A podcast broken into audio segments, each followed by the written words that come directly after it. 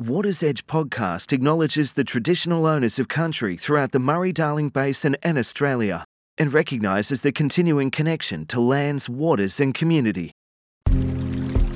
Coming up, we find out how the community feels about water management in the Murray Darling Basin. Sometimes when people are getting information from word of mouth, um, it may be that some of those myths or misperceptions are being replicated, and that can make it tricky for us when we're trying to get people to listen to governments as a source of information, or ourselves in particular.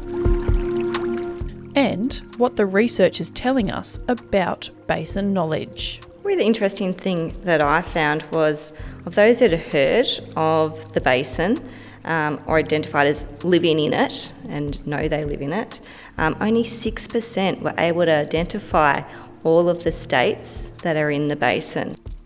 I'm your host, Annabelle Hudson. This is Water's Edge, and welcome to the conversation. 77% of the general population doesn't know whether they live in the Murray Darling Basin. That's despite it being the country's largest area of agricultural production, the food bowl producing a third of Australia's food supply. This is just one of the stats we found interesting in our first community sentiment survey, a tool used by the Inspector General to get a sense from the community about issues affecting the basin. But how can we know what issues people are frustrated by when majority of the community doesn't even know they live in the basin?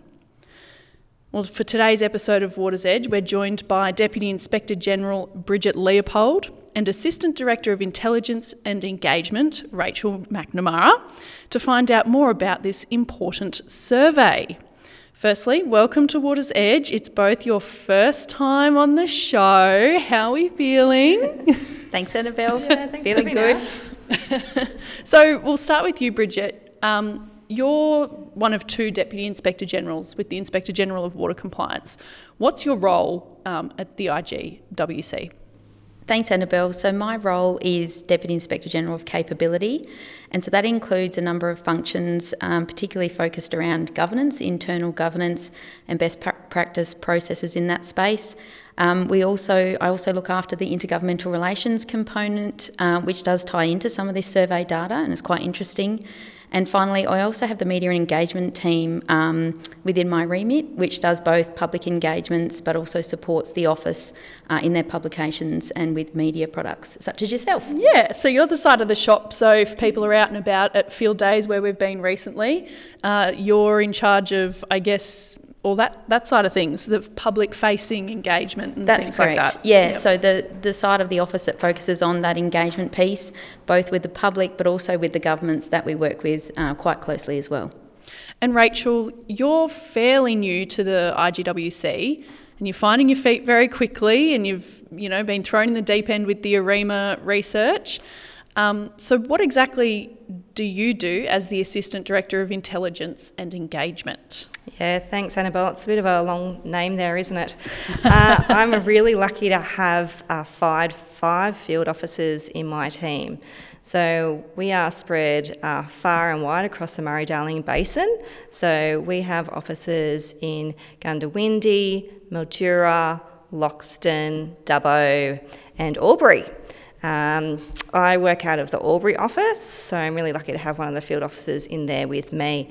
So they are the cornerstone of the on the ground, boots on the ground, eyes and ears of the IGWC for engagement. So they are out there speaking to the community, speaking to other government agencies as well, um, and finding out what is going on and bringing that all that all information back to us. Um, we're collating that information, reviewing that, and um, using that for our evidence base.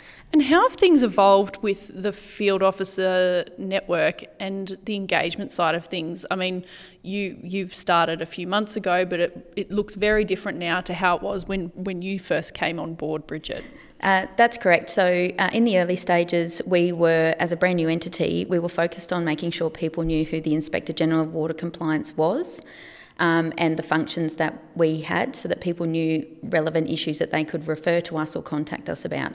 Since that time, since the um, early stages, we've realised that the information we're gathering uh, does require a level of analysis and interpretation so that we can identify themes and that we can feed that up for decision making around what we might need to do about those issues.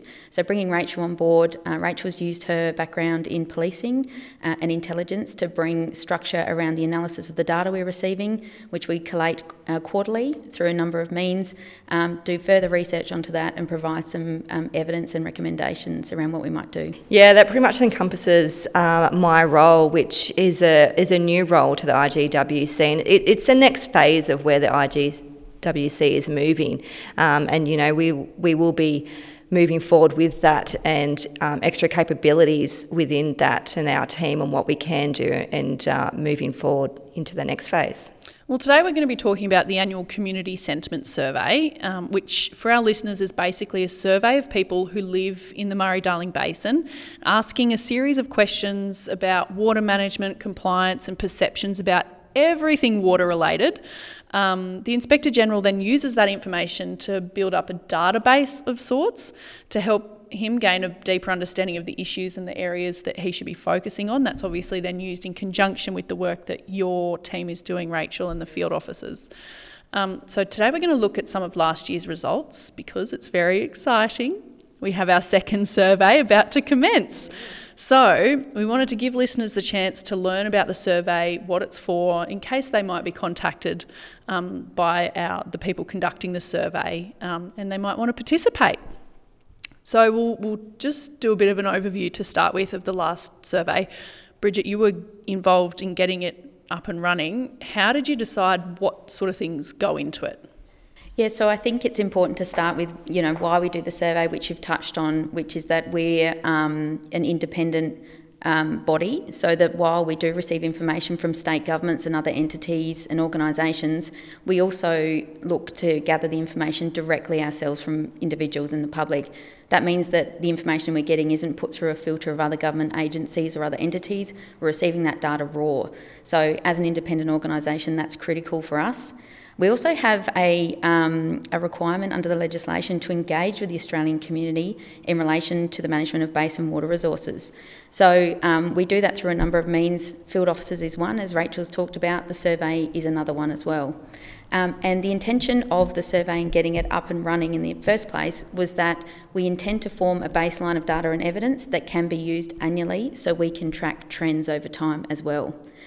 And as I said, the thought behind this survey um, is that it doesn't only gather information for the Inspector General, uh, but also gathers broader community sentiment regarding water management. We use this information in our work with basin states to help guide them around some of the sentiment we're hearing around compliance and enforcement and other water management issues as well. So the survey interviewed five main groups, you'd call them. So you've got water licence holders, community advocates, active users, community bystanders, and First Nations peoples. So, obviously, water license holders, they generally have a pretty good idea of what's going on in the basin and the plan and what the you know basin plan is about. But for those who aren't water license holders, there was quite a low level of basin knowledge, would you say?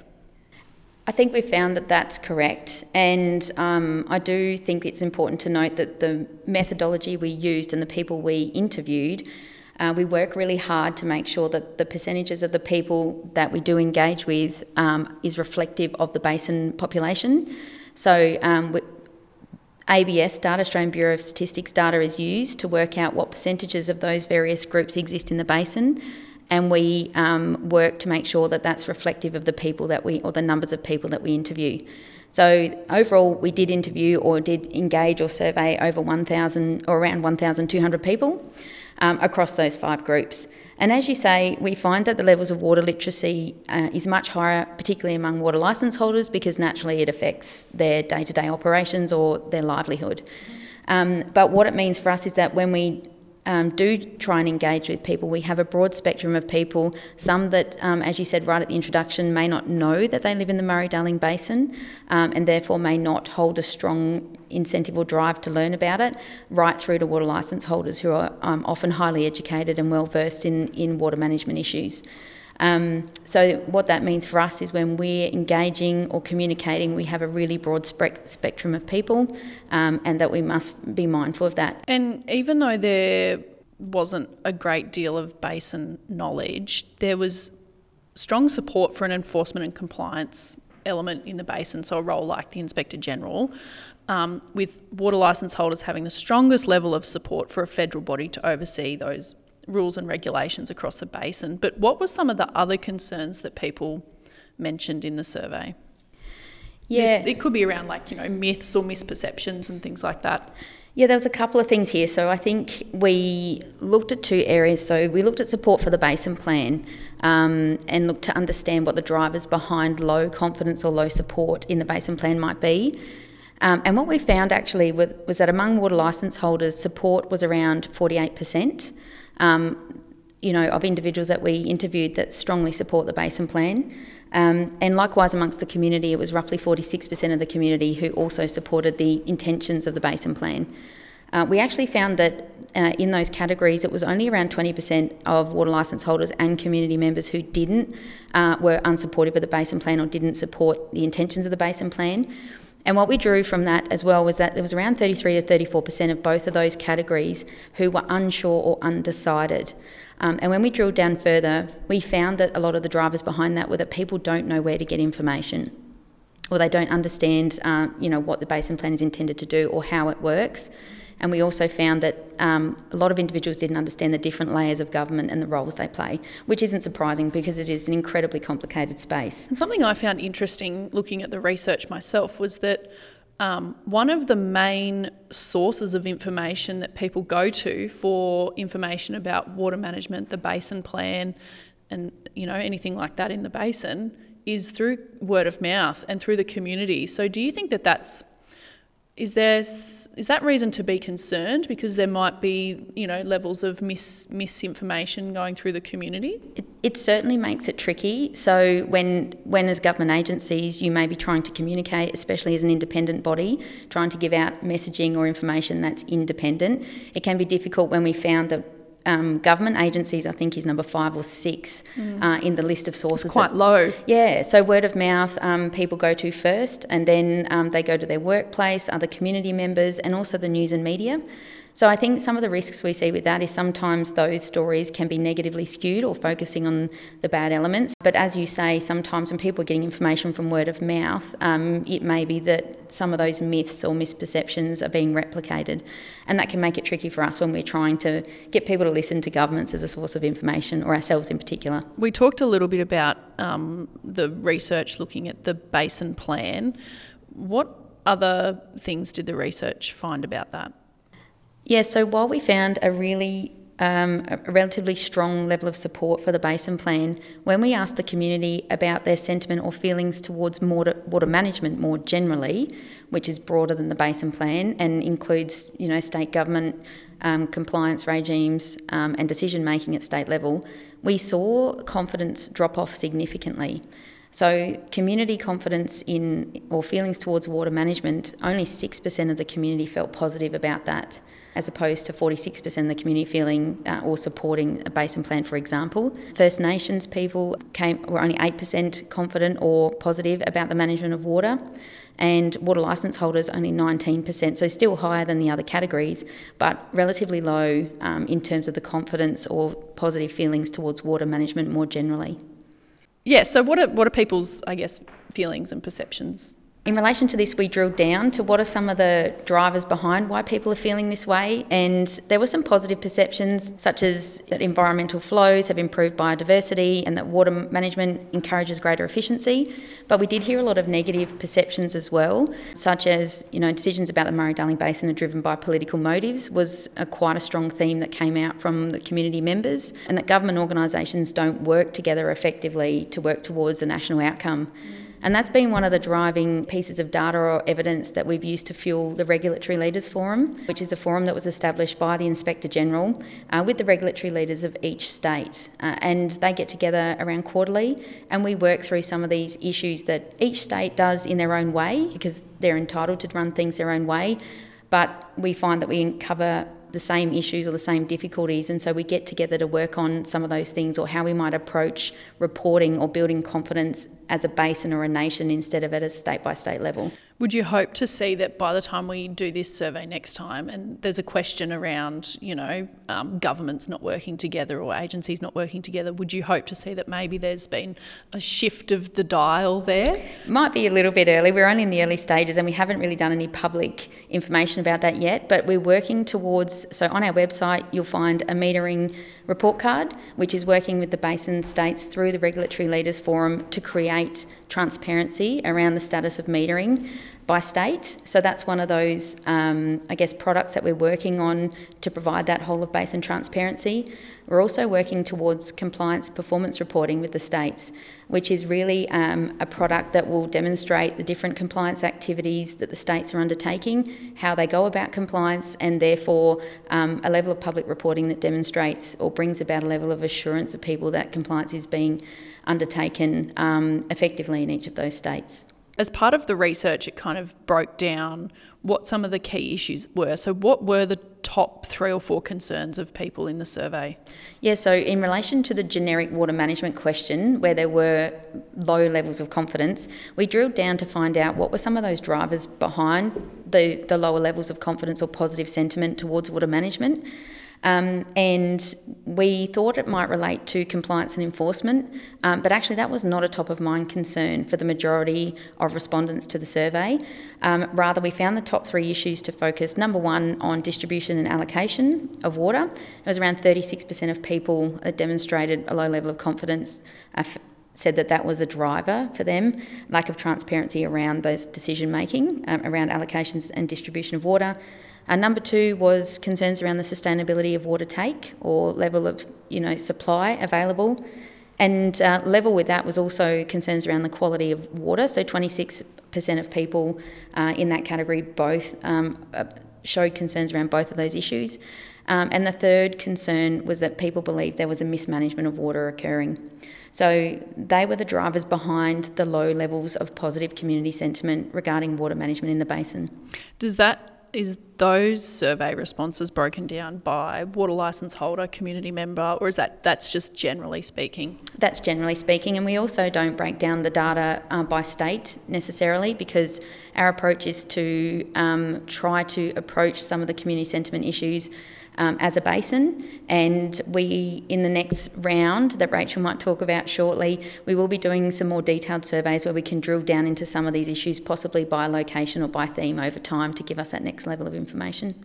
How do we tackle these concerns of the community? Can we tackle these concerns? I think, firstly, it comes back to the fact that because water is so complicated, um, some of these issues don't actually relate to the role of the Inspector General. But when you're surveying people, you can't necessarily say, I only want to speak to you about these issues and not these other ones because water is all entwined. So, number one, we first consider whether it relates to the role of the Inspector General that we have.